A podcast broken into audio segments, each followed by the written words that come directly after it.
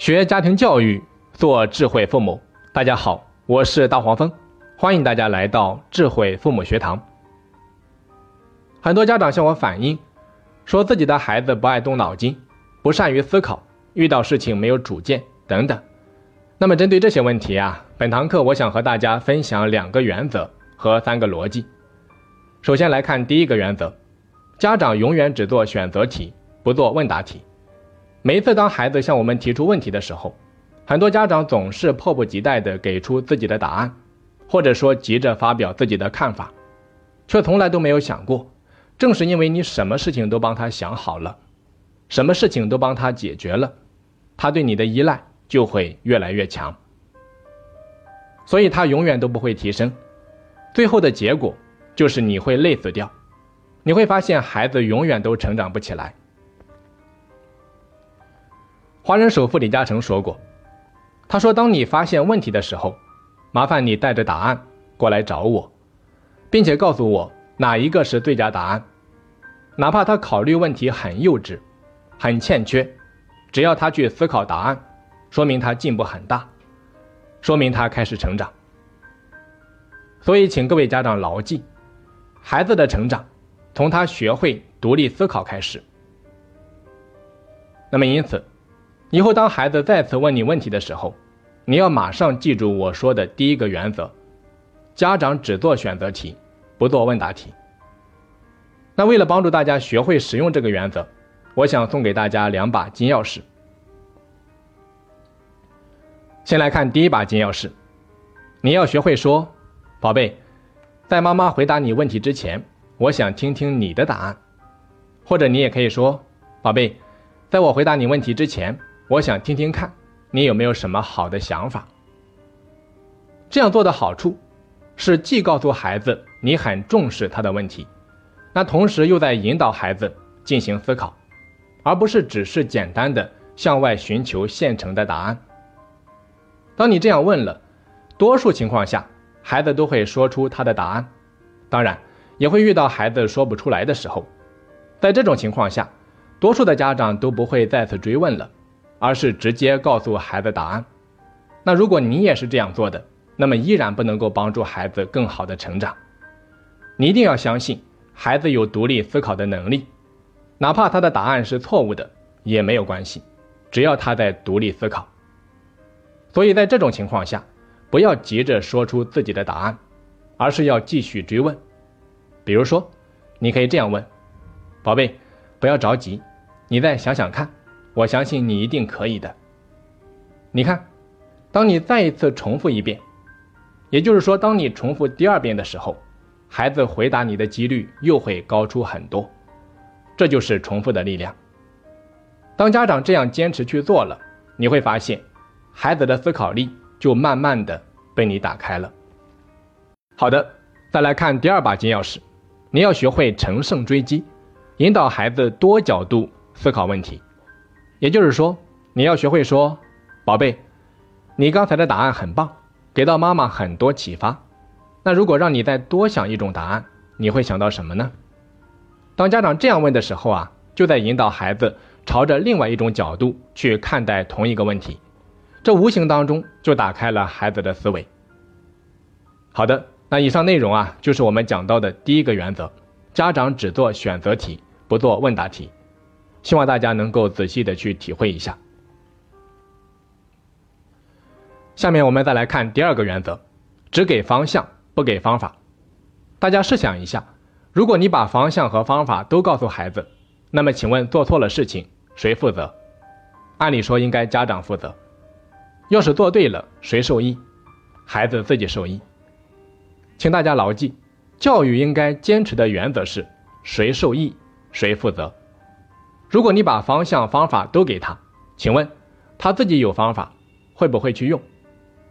他自己没有方法想不想？有方法不用，没方法不去想，那么请问这个孩子会不会成长？所以，请大家记住一句话：大树底下不长草。在家庭教育中，很容易出现这样的现象，那就是父母的能力越强，孩子的能力越弱。为什么呢？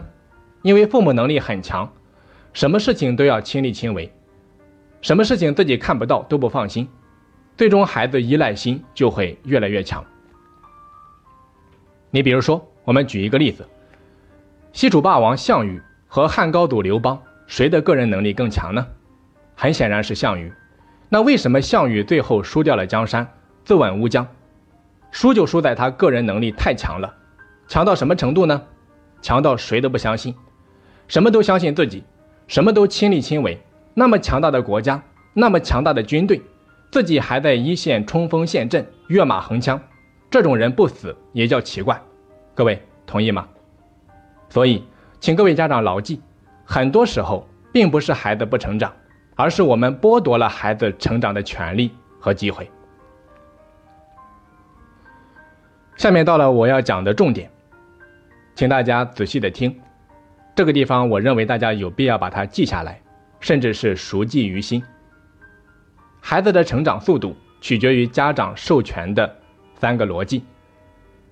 第一个逻辑，孩子比你差很正常，并且要允许孩子犯错误。如果时时管着他，那么他就始终不能成长。第二个逻辑，你要让孩子感觉他比你还有想法，每一次交换意见的时候，你被他启发，他就会感到幸福。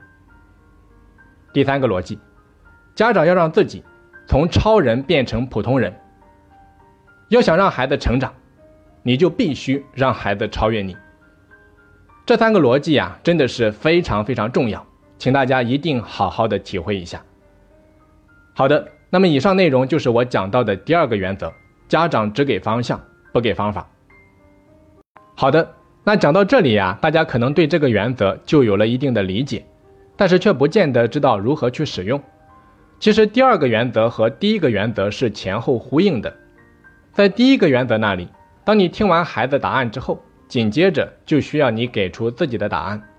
那么在这种情况下，第二个原则就派上用场了。这个时候你要试着给方向，而不是给方法。方向是什么？就是解决某个问题的大概思路，以及看待问题的某个角度。当你把思路和角度跟孩子说明了之后，那么剩下的就可以让孩子自己去开动脑子想方法。我们来举一个完整的例子，看一下两个原则到底该怎么使用。比如说，有一天孩子问你说：“他说妈妈，这道题目太难了，你能不能教教我？”大家还记得第一个原则吗？那就是只做选择题，不做问答题。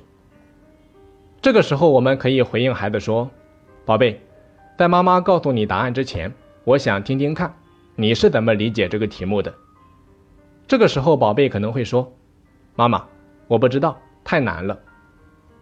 在这种情况下，你就可以追问说：“宝贝，不要着急，慢慢来，你再想一下，把你能够想到的答案先告诉妈妈，错了也没有关系。”这个时候，孩子就有可能说出他的答案，当然，也有可能还是不知道，但是这些都不重要，重要的是他有没有去思考。